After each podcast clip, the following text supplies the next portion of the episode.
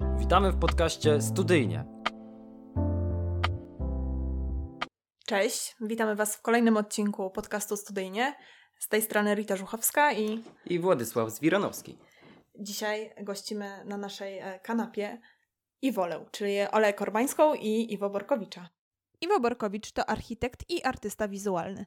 W 2016 roku został laureatem prestiżowej nagrody Young Talent Architecture Award przyznawanej przez Fundację Miss van der Rohe oraz EAIE Prize przyznawaną przez Europejski Komitet Medali Architektonicznych. W 2017 roku Iwo został wybranym jednym z 20 młodych projektantów, którzy kształtują przyszłość projektowania na świecie. Od tego roku prowadzi wraz z Adamem Siemaszkiewiczem pracownię Jeju Studio, która zajmuje się szerokim spektrum działań przestrzennych od scenografii i rzeźb, przez skalę architektoniczną do projektów urbanistycznych. Ola Korbańska, projektantka i artystka wizualna, absolwentka School of Form w Poznaniu, przy użyciu mediów takich jak instalacja, design, ilustracja czy tekst, tworzy konceptualne projekty analizujące naturę przedmiotów w kontekście zmienności i ludzkiej percepcji. Jej prace prezentowane były podczas licznych festiwali sztuki i designu. Jest autorką tekstów publikowanych w książkach i magazynach w Polsce i Europie. Zaczniemy od pytania o Wasze wspomnienia z czasów studenckich, z czasów e, młodości. Coś, e, co udało się Wam e, w tamtym okresie, bądź coś, co dało nauczkę. Jakie macie wspomnienia? Z czasów studenckich mocno pamiętam, studiowałam w Holandii i tam mocno pamiętam po prostu studencki dom pełen, y, pełen zabawy i pełen jakichś, y, jakichś bardzo, bardzo mocnych przyjaźni. No i przede wszystkim, no nie będę tutaj oryginalna chyba, ale imprezki, które działy się na, na, na ogródku i kiedyś przez przypadek spaliliśmy koledze łóżko, ponieważ on wyjechał do, wyjechał do Nowego Jorku na praktyki a my rozpaliliśmy ognisko i powiedzieliśmy znajomym, że wszystko co w szopie to można palić. W całe drewno, które jest w szopie można palić, a okazało się, że ten znajomy y, zostawił po prostu y, to łóżko w, tam w tej szopie na, na swoją nie, podczas swojej nieobecności i my nieopatrznie y, spaliliśmy koledze łóżko.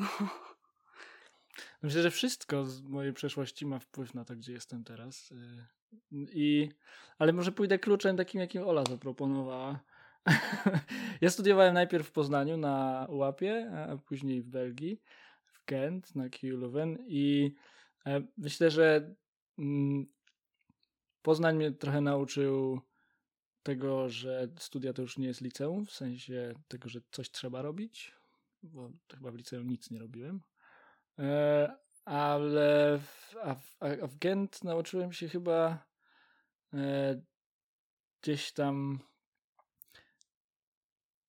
chillować z kwestiami e, takimi życiowymi, w takim sensie, że też właśnie postawiłem na coś takiego, że wynająłem chatę od takiej tureckiej rodziny, która się cała rozwalała zupełnie ale znalazłem kilku innych studentów, którzy stwierdzili, że mogą żyć w miejscu, w którym w łazience jest na przykład taka temperatura jak na dworze, czyli sami minus i że czasami śmierdzi gazem, więc można się trochę bać, że coś wybuchnie. No ogólnie było, było dużo zabawy w takim dużym, rozwalonym domu i bardzo polubiłem mieszkanie w dużych grupach ludzi, po prostu takie, takie życie w komunie, o którym nadal marzę i myślę, że w koniec końców jako dorosły człowiek zrealizuje swoje marzenie żeby mieszkać w komunie, których na razie w Poznaniu nie ma, z tego co wiem, poza rozbratem, która jest y, y, jakiegoś rodzaju komuną, to to myślę, że wróci to do mnie i chcę zrobić jakąś, jakąś z prawdziwego zdarzenia taką, e, tak, tak, taką jakąś komunę mieszkaniową w Poznaniu, bo trochę tęsknię do tego. A coś, co Was zatrzymało w realizacji planów? Co? Mam wrażenie, że bardzo ciężko jest odpowiedzieć na te pytania, bo one są strasznie szerokie. E, że no jest dużo planów, które w życiu się nie udało zrealizować jeszcze. I z bardzo różnych powodów. E, mogą to być powody e, takie, że trzeba wybrać pomiędzy jednym a drugim, bo nie da się być w dwóch miejscach naraz. Są takie rzeczy, których nie udało mi się zrobić, bo po prostu byłem za słaby na nie. I ale jeszcze może na niektóre z nich jest czas. Nie wiem, ja chciałem mieć na przykład gwiazdą muzyczną. E, ale się okazało, że chyba, chyba jestem za słaby. Ale było fajnie popróbować i coś tam pograć. E, teraz e, no, próbujemy w, w, się realizować w rejonach innych. Razem teraz z Olą robimy trochę rzeczy w kontekście sztuk wizualnych i zobaczymy, gdzie to, gdzie to mnie nas zaprowadzi. Okej, okay, no to propos czasów szkolnych. E, chodziliście e, razem do szkoły Weyery. E, jest ona specyficzna, ponieważ w założeniu ma uczyć przez teatr. A jak było naprawdę? No tak było naprawdę. Mieliście w sensie... dużo zadań, zajęć praktycznych? Tak, tak. Mieliśmy zajęcia teatralne bodajże trzy razy w tygodniu, tak myślę. Ja myślę, że było dwa razy w tygodniu teatralne i jedne były takie dodatkowe, że na przykład w niektórych klasach był, był taniec, w niektórych klasach był jakiś tam... Tak, była też muzyka na muzyka pewno. dodatkowa. Było też dużo plastyki, wydaje mi tak. się. Mieliśmy trochę rozszerzony ten program artystyczny i mieliśmy rzeczywiście minimum dwa razy w tygodniu zajęcia teatralne tak, przez tak, całe 10 tak. lat szkoły. I było tak, że, na, że pamiętam, że w pierwszym semestrze zawsze był konkurs recytatorski, więc każdy musiał się nauczyć wiersza i fragmentu prozy i później recytować to faktycznie na scenie przed całą klasą. No i to był konkurs, a później w drugim semestrze zawsze było przedstawienie, które re re realizowaliśmy całą klasą, więc to było też jakieś takie doskonałe doświadczenie, bo trzeba było faktycznie współpracować i no i jakoś tak, wydaje mi się, że to bardzo, bardzo nauczyło mnie przynajmniej pracy z ludźmi i jakiegoś takiego, takiej wspólnej trochę odpowiedzialności za to, że coś musimy razem zrobić i to ma się udać, jesteśmy na scenie, jest jakaś taka trochę presja, a też myślę dużo zabawy. Ja myślę, że warto jest podkreślić to, że Wayery są szkołą, która uczy przez teatr, ale nie uczy, nie edukuje ludzi, żeby zostali, zostały, zostali aktorami czy reżyserami. Zdarzyło się, że kilku y, y, absolwentów czy absolwentek poszło do szkół teatralnych dalej, ale jest to odsetek mm -hmm myślę na poziomie pewnie 5%. No, e, tak, no i, e, ale chodzi o to, że, że ten program, który Jerzy Hamelski i Elżbieta Drygas stworzyli, uczy przez teatr takich właśnie wartości i umiejętności, które Ola już tutaj delikatnie e, wymieniła, ale właśnie takich kwestii otwartości, komunikacji, empatii, pracy wspólnej, poczucia wspólnoty, gdzieś tam pewnego rodzaju też odwagi e, w kontekście chociażby bycia na scenie, e, bycia mm, gdzieś tam w sferze dla wielu osób dyskomfortu, że nie dość, że jesteś w miejscu, w którym, ludzie cię widzą, to jeszcze na przykład nie jesteś sobą, no bo grasz jakąś postać, często jest to postać infantylna albo e, zupełnie daleka twojej personie na co dzień. I wydaje mi się, że, że jest, no ja jestem bardzo wdzięczny moim rodzicom, że, że, że w tej szkole byłem. E, razem z Fundacją Wayery teraz ten program też jakby przetłumaczamy na e, inne kręgi kulturowe i staramy się e, prowadzić projekty. Teraz budujemy Wayerską szkołę w Tanzanii. Został przetłumaczony cały program na kontekst tanzański i nasi nauczyciele tam jeżdżą i to testują, więc ta metoda wydaje nam się, że może po prostu być dobrym takim kierunkiem do edukowania dzieciaków w ogóle, nie tylko w samych Wajerach w Poznaniu, ale, ale i szerzej. I, I zaczyna się teraz ten taki czas e, e, kiełkowania tego w innych miejscach. Czy swoją działalność zawdzięczacie właśnie tej szkole, czy bardziej ugruntowało ją e, obecność na studiach?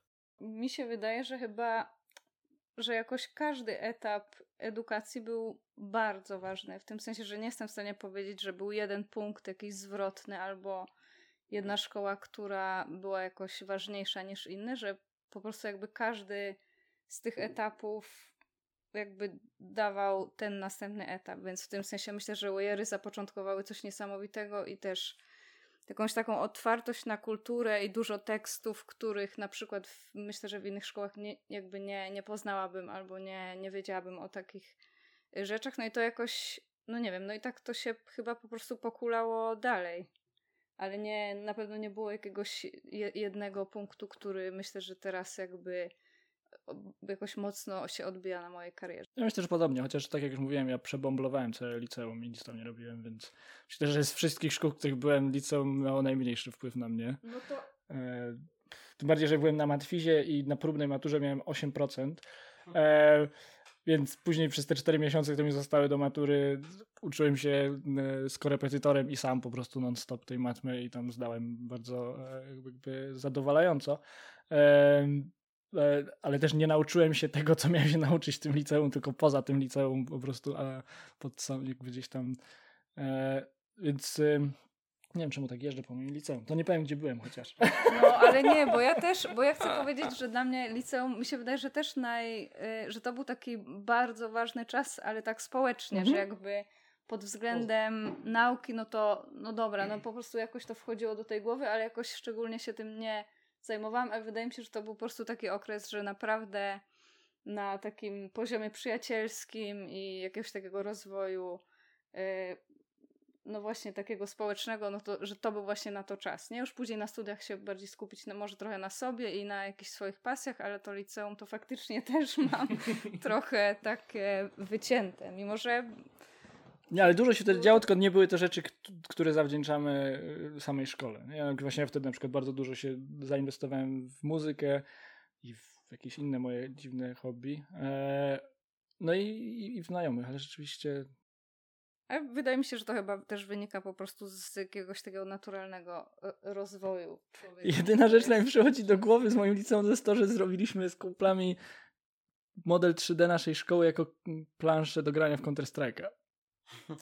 Więc, no to już coś. Bardzo dobrze no to, to wspominam. To jest, no. Wydaje mi się, że to jest jakiś, teraz jak retrospektywnie patrzę, to mogę myślę o tym w ramach projektu artystycznego w ogóle. Tym no bardziej, że był źle zeskalowany i, i się chodziło tak, że miałeś wzrok na, na wysokości klamki. Czyli ta szkoła była tak, jakbyś był takim jakby 50% zeskalowanym człowieczkiem e, lub była. E, było dość zabawne. No ja miałam super tylko zajęcia z historii sztuki i i też właśnie z teatru w liceum, więc w tym sensie, no to były te dwie rzeczy, ale tak to no to chyba po prostu niestety balanga znowu. No. Jak to niestety? No, no niestety. Bardzo niestety. ważna rzecz. Bardzo ważna, no też prawda. Okej. Okay. E, Iwo, e, jesteś mega społecznikiem. Mówiłeś e, wcześniej o tym, że budujesz e, szkoły w Tanzanii, e, więc architektura. E, bo umożliwia zmienianie świata na lepsze? Myślę, że wszystkim można próbować dokładać się do progresu te, tego dużego projektu, jakim jest ludzka cywilizacja. E, bo jakby wydaje mi się, że jesteśmy w stanie robić świat lepszy tylko i wyłącznie z perspektywy antropocentrycznej, no bo robimy go tylko dla siebie lepszym. Nie, nie, nie, ma, nie robimy go lepszym dla kogokolwiek innego, bo no, raczej, raczej, raczej rikoszetem inne żywe organizmy nawet na Ziemi dostają, a, a zobaczymy co dalej. Um, architektura jest y, dla mnie y, po pierwsze troszeczkę tak z rozpędu rodzinnego. E, mieszkałem w domu, w którym nasz 8 osób, 5 osób koniec końców jest, już było wcześniej architektami i architektkami.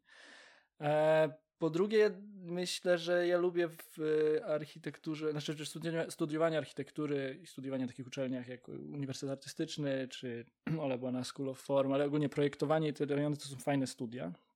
Niekoniecznie fajne zawody. To są świetne dziedziny. Właśnie to trzeba rozgraniczyć trochę. Myślę, że dzisiejsi studenci już coraz bardziej to rozumieją, że architektura jest na przykład świetną dziedziną mm, twórczą, czy sztuki, czy historii, E, czy tworzenia po prostu przestrzeni życiowej, ale zawód trzeba troszeczkę inaczej ocenić. Nie jest to chyba naj, najszczęśliwszy zawód w Polsce na ten moment, e, ale jest to zawód, który łączy gdzieś jest pomiędzy. To jest takie miejsce, w którym się dużo trzeba wiedzieć, znaczy trzeba wiedzieć o wielu rzeczach e, trochę.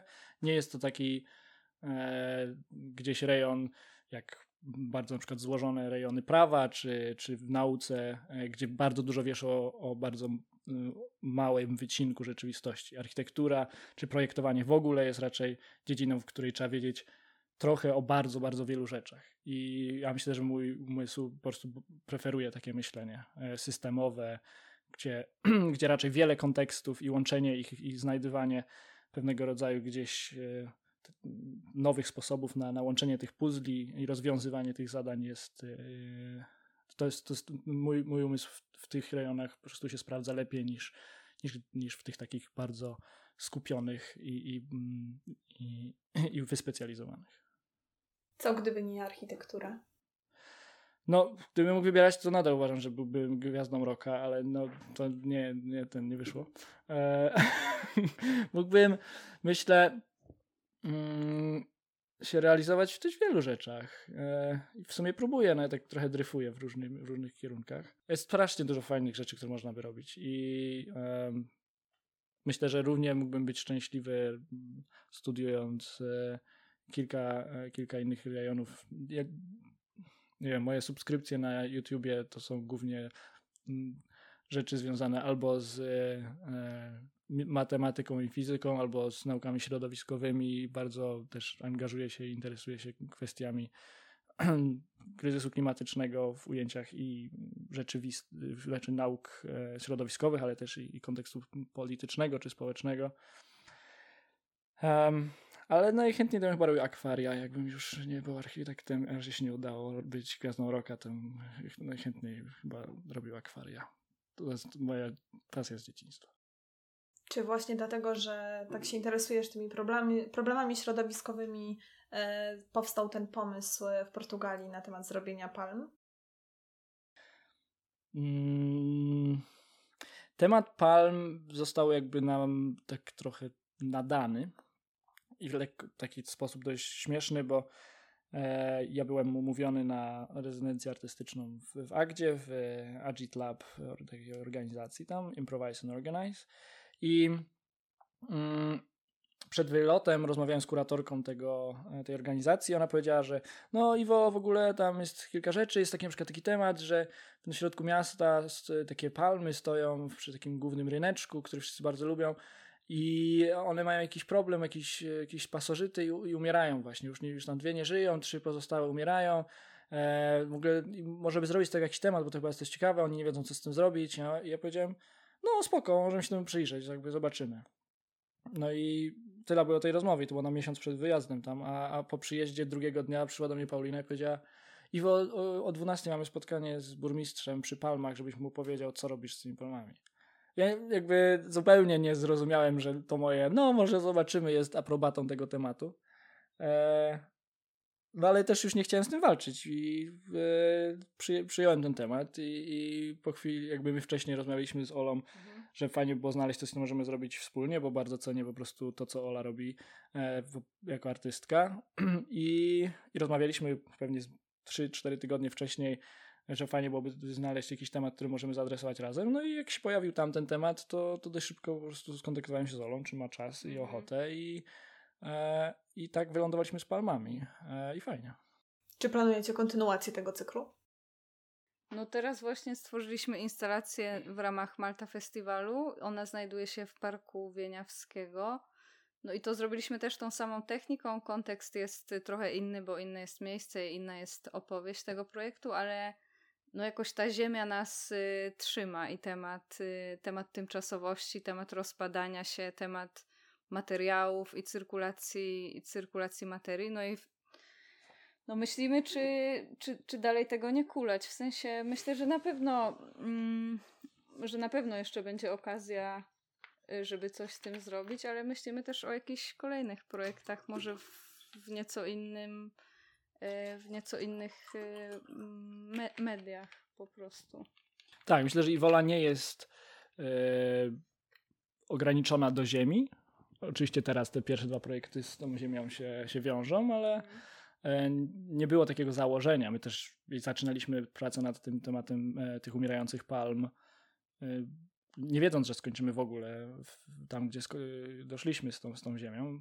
Jako, że słuchacze nie wiedzą, o czym mówimy, to może w, w trzech słowach powiemy, co to był za projekt. Jakby. Mhm. Y, ten z Portugalii, y, no to tak jak Iwo powiedział, były y, palmy, które umierały przez, przez jakiegoś takiego niesamowitego pomarańczowego wielkiego żuka, który po prostu składa tam jaja i larwy, larwy po prostu zjadają całe palmy żywcem, które robią się szare i strasznie, no właśnie brzydkie, brzydkie, ale w ocenie jakiejś takiej bardzo ludzkiej i, i to chyba jest jakiś taki standard naszego spojrzenia na, na naturę, że jesteśmy bardzo oceniający w tym. No i właśnie pan burmistrz powiedział, że to już jest tak brzydkie i tak y, kłuje to w oczy, że coś z, y, z tym trzeba zrobić. No i my te palmy przemieliliśmy na, y, na ym, kompost, który, do którego dodaliśmy ziemi i wody i zbudowaliśmy z tego wielki, wielkie seed bombs, czyli takie nasienne bomby, to się chyba po polsku nazywa. To jest taka idea, która powstała bodajże w Japonii. Chodzi o to, że się jakby w normalnej skali to są takie malutkie kuleczki, takie, które mieszczą się w dłoni i tam miesza się glinę z wodą i z nasionami i ta glina jest od razu bardzo dobrym kompostem i, to, i w taki sposób się sieje, czyli to nie jest tak, że człowiek decyduje sam, gdzie dokładnie zasieje rzeczy, tylko po prostu chodzi po polu i rzuca i też jakby przez to natura sama jakby trochę ma za siebie zdecydować, które nasiona przeżyją i które jakby w którym miejscu się, no to jest też trochę losowe. No i ten e, element losowości chyba bardzo nam y, nam tu też odpowiadał i no i my do tego, my do tej mieszanki ziemi i tego kompostu i wody wrzuciliśmy też nasiona, więc jakby żeby zamknąć ten cykl umierającej palmy, która tym kompostem daje, y, daje jakby nowe życie tym roślinom, które zaczęły powoli tak naprawdę wyrastać i po prostu rozwalać te, te, te rzeźby. My zrobiliśmy też to tak, że ten plac, przy którym były te rzeźby, jest przy rzeczce i e, on jest taki naprawdę zadbany, tam są kawiarnie i różne się festyny odbywają i ciekawym elementem było to, że jak my jeszcze nie wiedzieliśmy, co chcemy z tym zrobić, zaczęliśmy pracę nad tym projektem. E, dość tak raz, dwa, trzy razy w tygodniu, czasami nawet dostawaliśmy telefon od jakby z biura burmistrza, który mówi, co mamy zrobić z tymi palmami? Ścinamy, nie ścinamy, bo przychodzą do nas mieszkańcy i, i narzekają, że to źle wygląda, że to jest niereprezentatywne i te, te powtarzające się telefony, które były ewidentnie takimi oznakami dyskomfortu, jaki sprawia ludziom prostu obumierający mm, jakby kawałek roślinki, e, stał się tematem dla nas dość ciekawym, bo wydaje nam się, że to jest taki testament tego, że my kochamy naturę, bo wszyscy mówią, że kochają naturę, a tak naprawdę uwielbiamy jakąś estetyczną opowieść o naturze. Lubimy, jak coś kwitnie, jak coś stoi prosto, jak coś jest zielone, ale jak już jest szare, albo zgniłe, albo złamane, to trzeba to sprzątnąć i nie, nie patrzeć na to, nie wąchać tego, nie dotykać tego. Ale bez tego gnicia, bez tego szarzenia, bez tego rozpadu nie ma później tej e, kiełkowania i, i wzrostu nowych roślin, które doprowadzą znowu do momentów, które kochamy. Więc my chcieliśmy tym palmom dać przeminąć. Odbudowaliśmy te palmy w skali 1 do 1, jakby te pni tych palm po drugiej stronie rzeki, w takim dzikim otoczeniu, w tym samym układzie, w jakim stały na placu. E, I mają po prostu teraz czas przez lata, bo to już minął rok, one nadal mhm. częściowo stoją, niektóre się szybciej rozpadają, niektóre wolniej, bo tak też to mm, projektowaliśmy. To już są kwestie techniczne, które tam wprowadziliśmy, żeby ten rozpad był w różnym tempie. I daliśmy tym, tym drzewom po prostu szansę na przeminięcie, i zasilenie krajobrazu właśnie e, substancjami odżywczymi i nowymi e, kiełkami. I daliśmy ludziom przede wszystkim szansę na oswojenie rozpadu. Co jest dość ciekawe, ludziom mówiąc, my jesteśmy pierwszymi z tych ludźmi. W sensie i ja i Ola e, dość często też rozmawiamy o tym, jak, jak duży dyskomfort jest, powoduje, tym bardziej dla projektanta, autora czegoś, obserwowanie tego, jak to znika, jak to się rozpada ale to, to jest tylko wyłącznie materia i materia się cały czas rusza i, e, i, ten jest dość ciekawe doznanie, żeby podchodzić do swojego jakiegoś dziecka, no, tutaj w cudzysłowie, e, i widzieć po prostu, że co tydzień, co miesiąc jest go coraz mniej, jest tutaj złamane, co się rozpada i uznać ten proces jako piękny, a nie jako destrukcyjny. E, I wydaje nam się, że, że, że to, to jest też opowieść o tym. Każdy z mieszkańców może sobie raz na tydzień, raz na miesiąc, raz na jakiś czas przejść się tam na drugą stronę rzeki, pospacerować i patrzeć, jak od takich bardzo estetycznych, czyściutkich form, od których zaczęliśmy, w paseczki, które wyglądają jak jakieś wielkie cukierki, jak nagle pojawiają się te warstwy chaosu, wyrastania, odpadania, rozpadania i, e, i, i można wtedy po pierwsze dać tym palmom rzeczywiście wrócić do obiegu naturalnego w ekosystemie, a po drugie e, nadać tym częściom natury, które właśnie zazwyczaj uważamy za nieestetyczne i niepożądane, nadać im takie poczucie emocjonalne, które w mojej ocenie można nawet jakby przyrównać do piękna, że jest coś pięknego w tym przemijaniu, jest coś, e, co, co, co, co, co, najmniej nie odstrasza.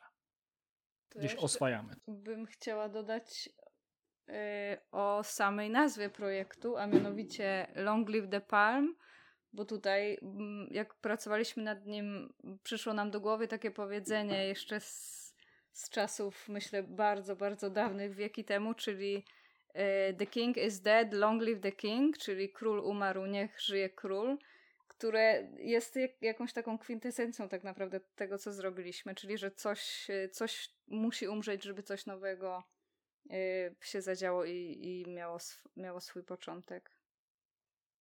Okej. Okay. Jak dowiedzieliście się o e, festiwalu Malta? No, żyjemy w Poznaniu. Jest tutaj, ten festiwal jest y, w Poznaniu od 31 lat. I teraz dopiero w tym momencie dokładnie sobie zdałem sprawę, że jest w Poznaniu dokładnie tyle lat co ja. No ode mnie jest starszy. Więc... A jest od Oli starszy, więc całe nasze życie e, w Poznaniu, festiwal Malta w Poznaniu był i ciężko go przeoczyć, więc... No.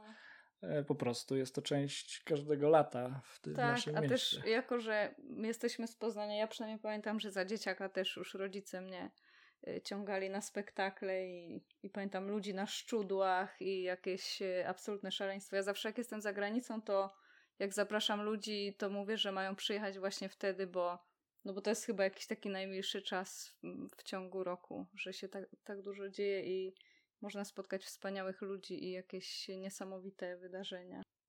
Czy myśleliście kiedyś, że będziecie częścią tego festiwalu? Jakby nie miałem takich konkretnych marzeń, ale myślę, że ja i Ola jakby od, od lat już staramy się być częścią życia kulturalnego tego miasta, e, różnymi mniejszymi lub większymi e, gdzieś inicjatywami. E, no i myślę, że z tego powodu gdzieś te nasze drogi z festiwalem Malta się musiały w końcu przeciąć. A ja byłam nawet już częścią. Teraz sobie to przypominam. Ale jak byłam w School of Form, to zostaliśmy zaproszeni jako studenci, żeby zaprojektować y, jakieś tam elementy do przestrzeni na Placu Wolności, bo to wtedy tam się odbywało. No i faktycznie jakaś taka instalacja, czy tam jakiś taki daszek, który ja zaprojektowałam z koleżanką, był tam by, był częścią festiwalu, więc to już, to już druga edycja. Dobrze wiedzieć, że takie miejsca jak e, właśnie School of Forum e, jakby angażują się też w takie mniejsze, no. właściwie nie małe festiwale, ale w mniejszych miejscach można powiedzieć. On nie jest, e, nie jest bardzo szeroko znany, mam wrażenie, w Polsce ten festiwal. Znaczy jest, myślę, jako w świecie teatru jest jednym z... Wydaje mi się, że to jest nawet jeden z ważniejszych, albo był przynajmniej kiedyś, festiwali w Europie w ogóle. Teatralnych. Teatralnych. Teatrów ulicznych. No, tak, no tak, tak, jeżeli no. porównujemy to do festiwali w rozumieniu dzisiejszym, pewnie mówisz o festiwalach muzycznych, czyli Open Air, e, czy tam Off Festival, czy Tauron, no to, to rzeczywiście popularność tych festiwali muzycznych jest dużo bardziej mainstreamowa, ale to nie jest, to jest festiwal, na którym jest muzyka, ale nie jest to festiwal muzyczny, więc myślę, że w, proporcjonalnie patrząc na festiwale teatralne, to to jest bardzo ugruntowana instytucja. Myślicie, że po, po tych 30 latach e, ten festiwal powinien wejść właśnie do takiego mainstreamu? Pokazać się szerszej widowni? Ale on jest w mainstreamie, tylko właśnie innego rodzaju kultury, nie, nie, nie, nie, nie, nie kultury masowej, w sensie muzyki e, popularnej, tylko, tylko teatru, który zawsze będzie, zawsze był i zawsze chyba będzie e, rzeczą, która jest trochę mniejszą częścią naszej codzienności, bo rzadko się słucha spektakli jadąc y, samochodem w radiu, zazwyczaj leci tam jednak muzyka. Okej, okay. i w takim razie e, macie udział w tym festiwalu. I jak zrodziła się myśl, żeby e, z kuki ziemi stworzyć całkiem przytulne mieszkanko? Mm, kurczę, ja nawet, ja nie wiem, czy ja pamiętam początek. Ja pamiętam, że my dyskutowaliśmy o tym, jak, po, po, po tym jak zrobiliśmy projekt w Portugalii, e, ten Long Live the Palm, e, że gdzieś ten pomysł na to, że można zbudować coś z ziemi, zostawić to i to samoczynnie wróci do stanu zero, gdzieś rozsypie się po krajobrazie. E, już wtedy pojawiły się takie między nami rozmowy, że to jest w ogóle ciekawe podejście, że można by w ten sposób myśleć o budowaniu architektury tymczasowej. E, i wtedy kilka razy gdzieś tam rozmawialiśmy, że można by spróbować na jakiś festiwal e, taki pomysł gdzieś wysłać, e, żeby, no na festiwale buduje się często tymczasową infrastrukturę i, i że to byłby jakiś alternatywny sposób na budowanie tego. I, I my się odezwaliśmy po prostu do festiwalu Malta, że zrobiliśmy taki projekt w Portugalii i że jesteśmy jakby zainteresowani, żeby kontynuować poszukiwania w tym rejonie. I szczęście chciało, że tegoroczny festiwal Malta, albo gdzie część festiwalu, czyli Generator Malta, miał już wtedy, była podjęta decyzja, że tegoroczny e, generator Malta będzie się interesował ziemią, że hasło przewodnie to będzie ziemia. W zeszłym roku była woda, w tym roku jest ziemia. E, Joanna Pańczak, która jest kuratorem generatora, e, chce przejść przez żywioły w ten sposób. I więc trafiliśmy po prostu bardzo szczęśliwie no. dokładnie w temat. No więc bardzo szybko się dogadaliśmy, że, że E, że fajnie jakbyśmy zrobili jakąś instalację i do tego zostaliśmy zaproszeni również, żeby razem właśnie z Janną Pańczak być w trójkę zespołem, który odpowiada za kuratorowanie całego mhm. generatora Malta w tym roku. Jak twierdza przetrwała ostatnią ulewę? Doskonale. Ja y, u mnie w domu wyłączyli prąd, wyszłam na ulicę, okazało się, że jest y, zalane są garaże, że ludzie mają tam po prostu fury stoją, a tam jest woda ponad kolana, po czym dostałam SMS-a od Iwo twierdza nietknięta, co za zuch. No i faktycznie trochę są jakieś takie, widać jakieś takie delikatne zacieki, ale, ale to tylko nadaje jej urody. Uważam, że, że wygląda teraz jeszcze piękniej niż przed ulewą, ale naprawdę nic, nic tam się nie zadziało, no, stoi dzielnie. I dzięki tym deszczom, bo mieliśmy bardzo ciepłe dni od początku festiwalu i suche, e, a dzięki tym deszczom te nasionka, które wsadziliśmy również w te ściany, dostały sygnału, że zapraszamy mhm. i już tam się wynurzają. Okej, okay. Iwo, mówiłeś, że e, Ziemia jest w tym roku centrum generatora Malta. E, który projekt w programie Zaklepane Ground Rules cieszył się jak na razie największym zainteresowaniem? Ja myślę, że wszystkie, które są, cieszyły się naszym zainteresowaniem e, jako jury, które wybierało e, te projekty, które zostały podesłane na Open Call, bo było ich chyba 111 dokładnie. Ponad 100 z, mhm. i z Polski i z zagranicy, więc te jakby mieliśmy pełne ręce roboty, jak, jak przyglądaliśmy te wnioski. Więc te rzeczy, które wybraliśmy w mojej ocenie są wszystkie super po prostu i każde troszeczkę jest z innego powodu, ale E, na razie mieliśmy cztery, dzisiaj to jest czwarta, nie piąta. Piąta. Piąta, piąta rezydencja się teraz dzieje. Najpierw mieliśmy e, Edkę Jarząb z e, takim pirackim radiem, który, który się nazywa Uskoki, ten projekt i, i nadawali na e, jakby przejętych tym na chwilę radia, e, częstotliwościach radiowych, między innymi przykład Radia Maryja, swoje po prostu rzeczy. I było to coś mocno takie queerowe, imprezowe i, i pirackie I, i myślę, że było super fajnie. E, po prostu była pewnego rodzaju gdzieś tam energia taka mm, nawet rejwowa czasami, mm-hmm. wieczorami. Mm-hmm. Drugi projekt, który wszedł e, do twierdzy to był e, projekt z Katalonii. E, chłopaka o imieniu Oriol e, Oriol Cabra... Cabrera? Cabrera. Mhm. E, też bardzo ciekawy artysta, który Ola akurat bardzo ten projekt e, propsowała, więc może ty powiesz o czym to było? Żeby um, nie było, że za dużo gadam, no, bo coś tak, czuję, tak, że jest dysproporcja. Bo Oriol wymyślił coś takiego, że w, Katal w Hiszpanii na, ka na katalończyków mówi się Polakos, czyli Polacy i jest to jakby zaczęło się od tego, że było to jakby dosyć obraźliwe, przynajmniej z taką intencją Y, było to mówione, a oni postanowili to jakoś y, ukochać i, i jakby przyjąć na klatę i oni teraz z dumą mówią o sobie Polakos y, i Oriol właśnie zauważył jakąś taką taką zasadę, że często się dzieje to wśród grup, które są w jakiś sposób uciśnione, że one po prostu przejmują te słowa, które są obraźliwe i jakby same sami jakby mówią o sobie w taki sposób i mówią to po prostu z dumą. I przez to nie mi się to wydawało bardzo ciekawe na takim językowym poziomie, bo ja na przykład się tym strasznie jaram, ale ym, no Oriol po prostu postanowił zrobić y, Polako Sparty i zaprosił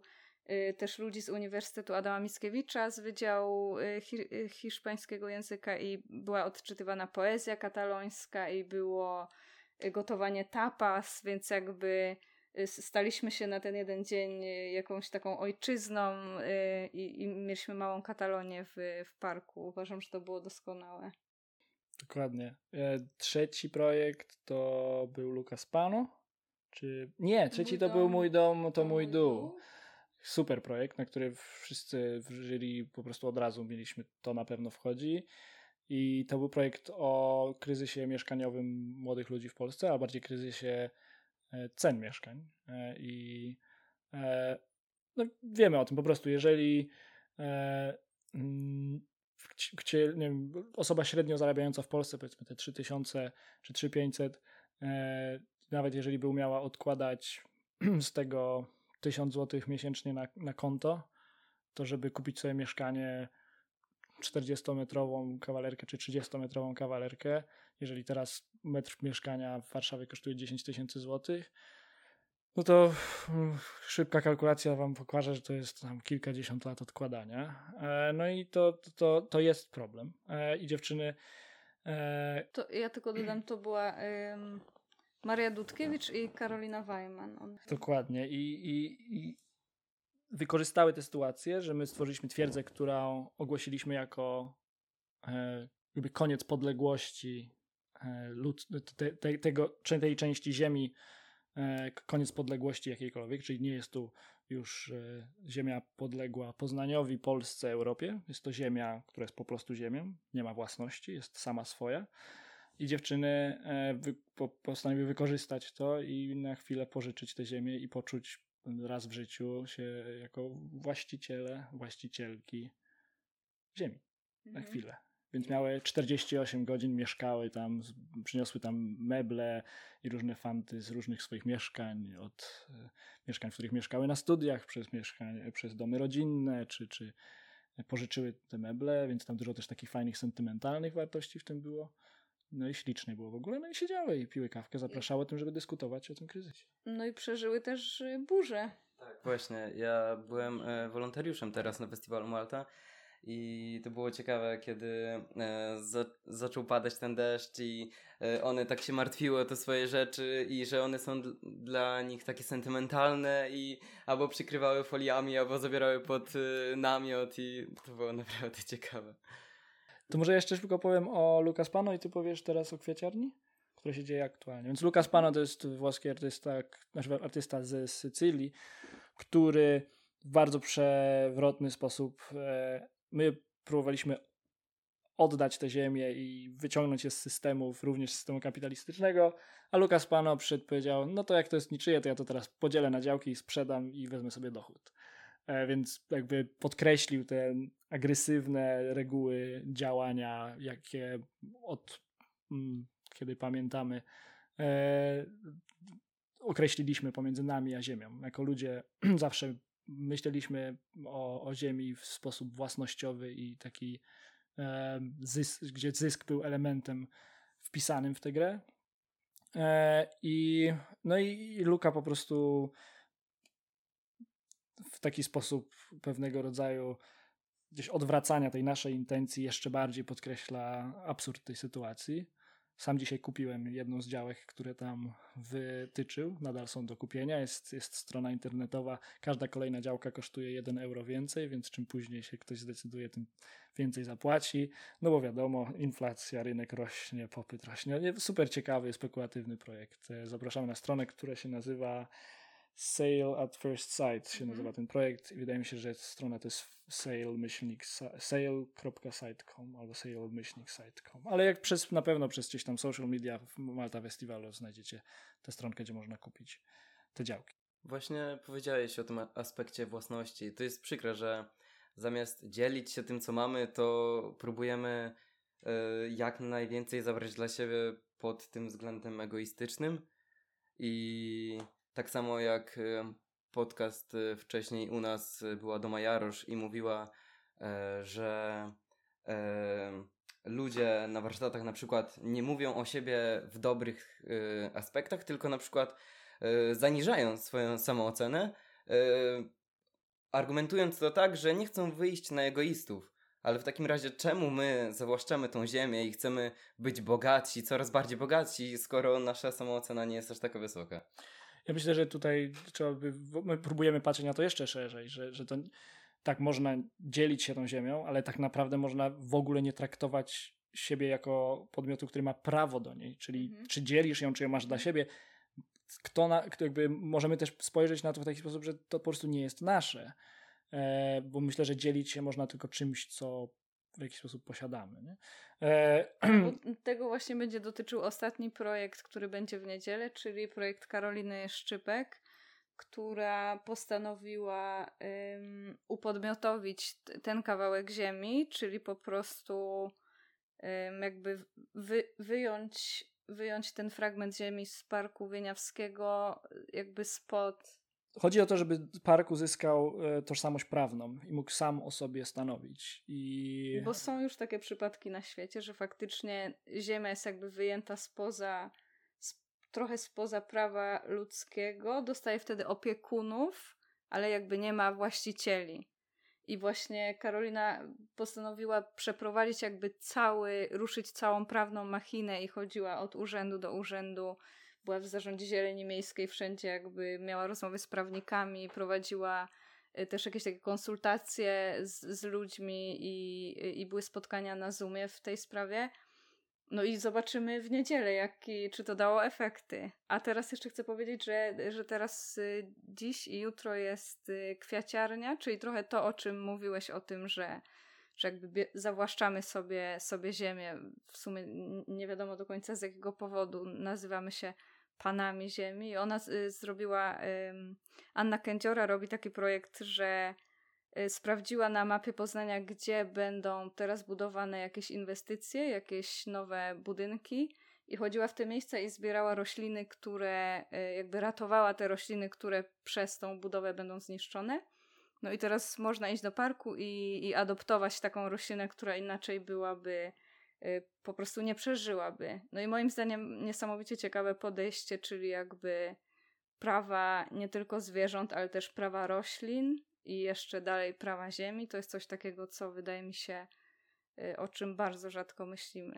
Że jakby to nasze skupienie na sobie i skupienie na ludzkiej perspektywie jest tak ogromnie jakoś absorbujące, że, że te projekty faktycznie trochę tak wytrącają z równowagi, nie? że dają jakieś takie ciekawe, ciekawe spojrzenie na tą kwestię. Ja myślę, że one się nawet mogą wydawać absurdalne, jak się na pierwszy raz na nie spojrzy, bo dość długo zajmuje odkopywanie się z tej utrwalonej perspektywy antropocentrycznej myślenia w ogóle o, o, o, o naszej pozycji w, w rzeczywistości.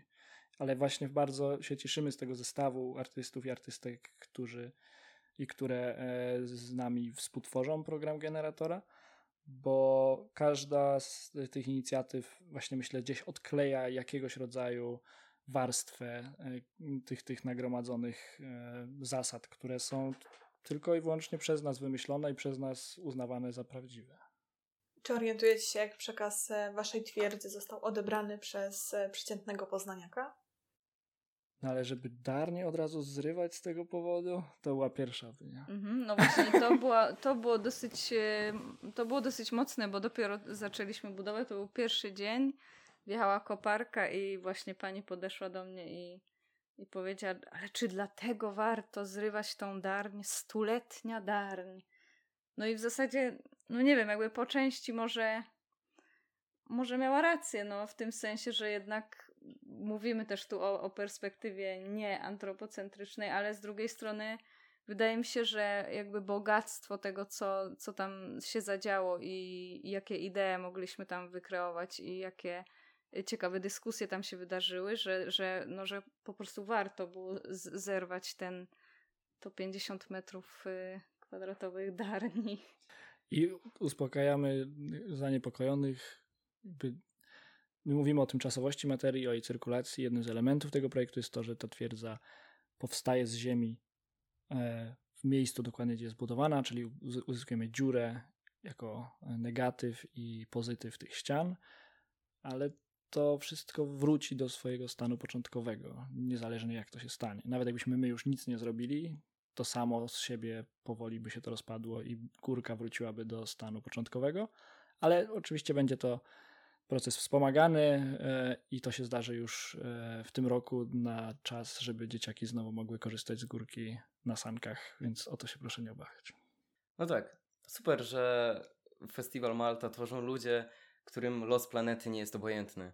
I jak powiedziałaś, że e, dobra, jednak zrównało się z Ziemią, e, ale no w ekonomii tak samo jest, że trzeba najpierw stracić, żeby coś zarobić.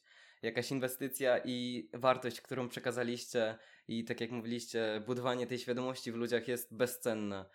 I mam pytanie. E, twierdza, e, ta wasza instalacja miała nazwę e, Nic nie znika, jedynie zmienia miejsce. I jak wy odbieracie to hasło i czego dotyczy w waszym życiu? Mieliśmy po prostu wiele, wiele jakichś takich, y, dużo się zastanawialiśmy nad tym tematem i myślę, że taki początek, początek tego był podczas sprzątania, kiedy zbieramy jakieś tam pyłki na zmiotkę i po czym po prostu wyrzucamy je, czy tam powiedzmy zmywamy podłogę i, i to później wraca z powrotem jakby do obiegu. No i wydaje mi się, że to jest coś tak drobnego i tak malutkiego, że się nad tym nie zastanawiamy, ale tak naprawdę każda, każda drobinka, każde ziarenko nie znika. Ona może znika z, jakby z naszego pola widzenia, czyli znowu jakiegoś takiego z punktu widzenia ludzkiego, albo na przykład to samo dotyczy śmieci, nie? że wyrzucamy śmieci i myślimy, że już jest czysto i, i mamy to już z głowy, a tak naprawdę jakby cały proces recyklingu i to, czy one trafią do morza, czy one trafią, y, nie wiem, czy, czy zostaną przetworzone, no że to jest coś takiego, co jakby do, dopóki to znika z naszych oczu, to, to już czujemy się bezpiecznie. No a tu właśnie ym, no nie wiem, to jest jakaś taka refleksja na ten temat, że jednak te rzeczy zostają i że jakby musimy też trochę być za to odpowiedzialni i że to faktycznie nie, nie znika, tylko, tylko gdzieś cały czas krąży. A też, yy, a też ja mieszkam teraz na Naramowicach, tam jest bardzo dużo, to jest po prostu bardzo rozkopane, są wielkie hałdy ziemi. No i to jest też kolejny aspekt, nad którym się mocno zastanawialiśmy z Iwo, że no, że te hałdy piachu skądś przyjechały, nie? Czyli jakby skądś gdzieś jest dziura, którą ktoś wykopał i jest po prostu ogromna dziura w ziemi po to, żebyśmy mogli mieć nową drogę i trasy rowerowe i tak dalej, ale że jakby... No myślimy myśl tutaj i o piasku, ale nasza refleksja gdzieś za, zaszła w taki rejon, że każda fizyczna rzecz, którą mamy, gdzieś pozostawia po sobie dół. Pozostawia po sobie to miejsce, w którym z którego ta materia zniknęła. Czyli kubek, który właśnie podnosisz, czy telefon, który masz w kieszeni, czy mieszkanie, w którym mieszkasz, budynek. Wszystkie te rzeczy są zbudowane z materii, która skądś musiała zostać wzięta, więc gdzieś pod każdej z tych rzeczy został dół. I ta relacja pomiędzy e, tymi e, negatywami i, e, i pozytywami w sensie materialnym jest eksponowana przez to, co zbudowaliśmy. E, I myślę, że na tym zostawię to dopowiedzenie, bo, bo, bo,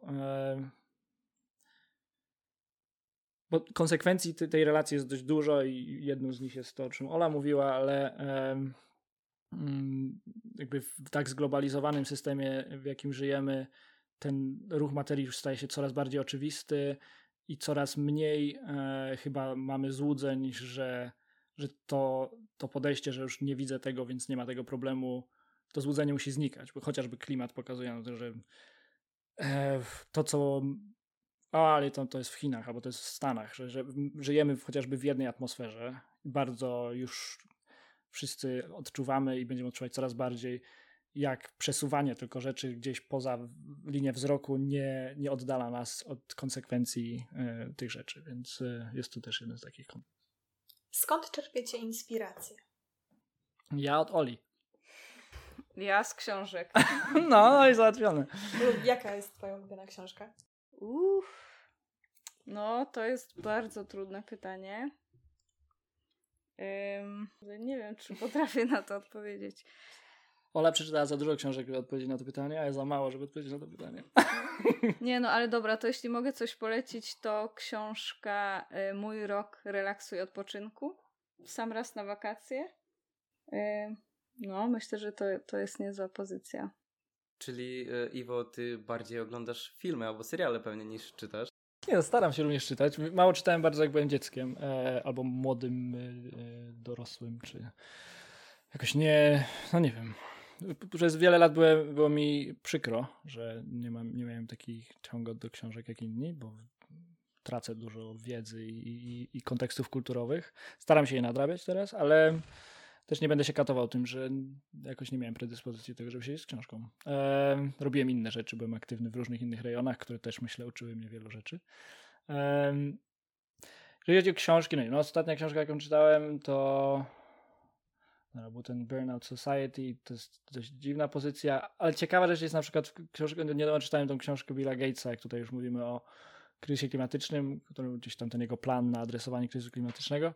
Ale nie będę już o kryzysie klimatycznym, ale powiem o tym, że to jest pierwsza książka, którą w życiu widziałem, e, która została przetłumaczona na polski w taki sposób, że wszystkie czasowniki i wszystkie formy słów były tłumaczone z perspektywy e, feminatywów. I było to w ogóle super, nawet doświadczenie dla mnie, że to było tak, że kilka razy podchodząc do tej książki, że sobie przeczytałem kilka stron, następnego dnia sobie czytałem dalej, że, że znowu miałem takie zaskoczenie i znowu to się tak cieszyłem na maksa. Mówię, kurde, taka, taki prosty zabieg i ta książka jest o klimacie, która jest super ważną rzeczą, naj, najważniejszą, o której można e, by teraz chyba debatować tak cywilizacyjnie, ale w kontekście Polski przetłumaczenie teraz tak ważnej książki, znaczy tak, książki przez tak znaną osobę i tak, tak gdzieś tam pozycjonowana jako poważna rzecz, poważny temat, poważna osoba, duże nakłady i tak dalej, że, że, że ta taka decyzja została podjęta. Właśnie nie wiem przed kogo, ale jest wielkie gratulacje. Jest, jest świetne doświadczenie w ogóle, żeby tak książkę. Wydaje mi się, że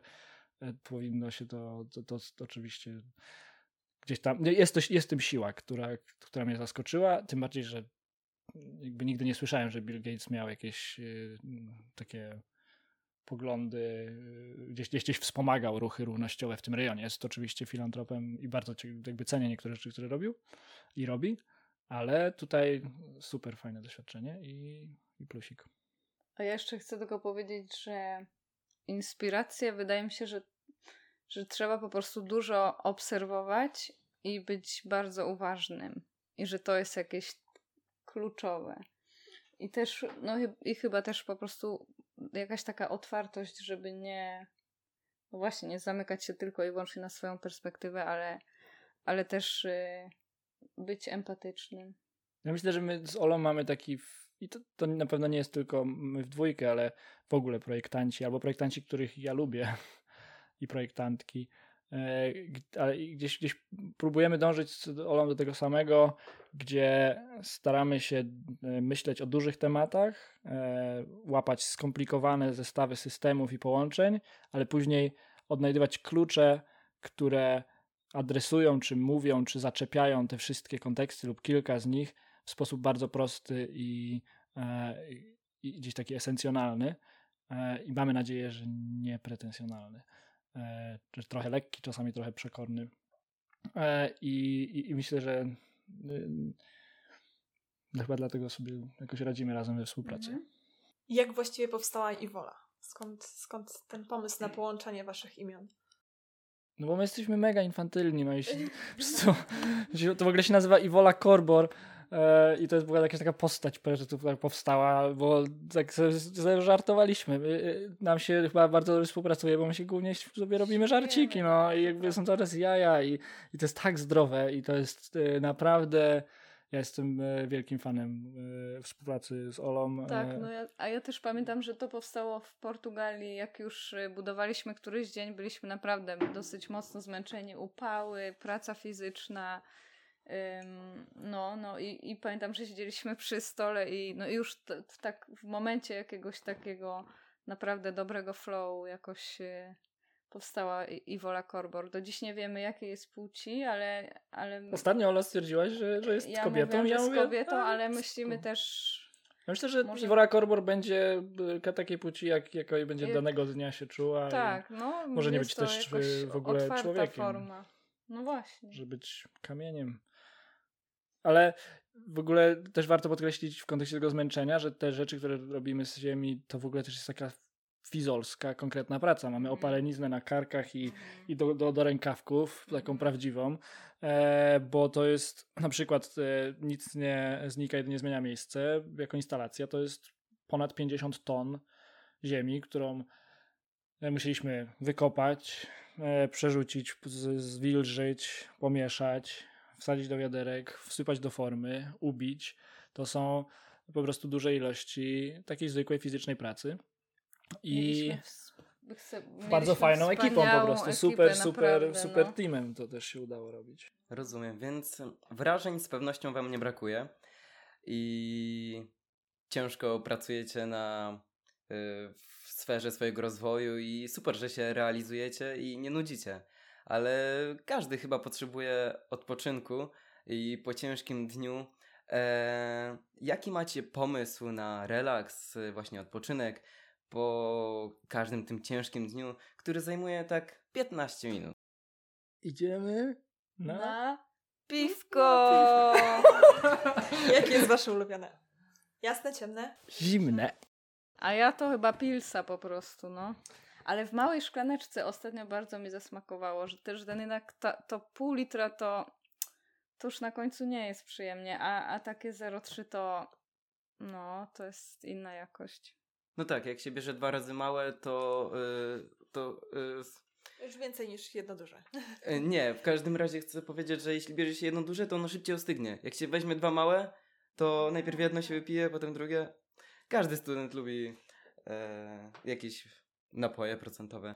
No, piwo może być bezalkoholowe również i często to takowe wybieram. No i super. Nie, po prostu nie chcę, żeby wyszło, żeby tutaj jakoś propagujemy e, e, picie alkoholu. Wręcz przeciwnie. Ale tak wyszło, że my akurat e, jakby po takich e, pracy w upale codziennie z ekipką szliśmy sobie mhm. do fuza na małe piwko i, e, i tak akurat my kończyliśmy kopanie przy tym projekcie. A w Portugalii no było podobnie. Wskakiwaliśmy do rzeki, szliśmy coś mhm. zjeść e, i siadaliśmy ze znajomymi, z, po prostu z dobrymi ludźmi i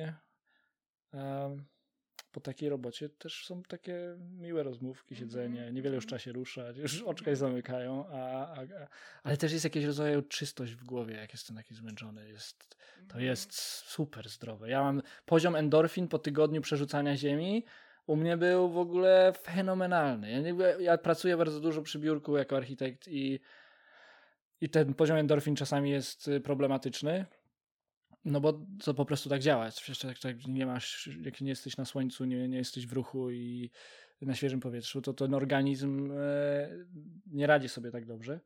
No a też psychicznie się bardzo wypoczywa, bo to jest po prostu jednostajna praca codziennie to samo i, i człowiek się naprawdę wyłącza. Ja już kiedyś mówiłam o tym, że, że to powinno być po prostu zapisywane przez lekarzy normalnie jako, jako jakaś, jakiś rodzaj terapii, praca na przykład na polu, no to jest, to jest doskonałe. Z tego co wiem, w Skandynawii już można na receptę wypisywać e, przebywanie w naturze, że tam dwie godziny spaceru codziennie przez miesiąc może psychoterapeuta zapisać i to jest traktowane e, jakby poważnie, to nie jest żart. To jest, są badania naukowe, które pokazują, że e, to jest skuteczniejsze w wielu przypadkach niż e, farmakologia na przykład, więc e, no, tak, tak może coś sobie... Jesteśmy chyba zdrowi. Coś sobie zaleczyliśmy nawet, może nie wiedząc.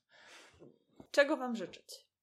No z Olą teraz w dwójkę robimy w najbliższym miesiącu też ciekawe projekty artystyczne. Ola znowu w Portugalii, ja w Austrii. To może to, żeby nam dobrze wyszły.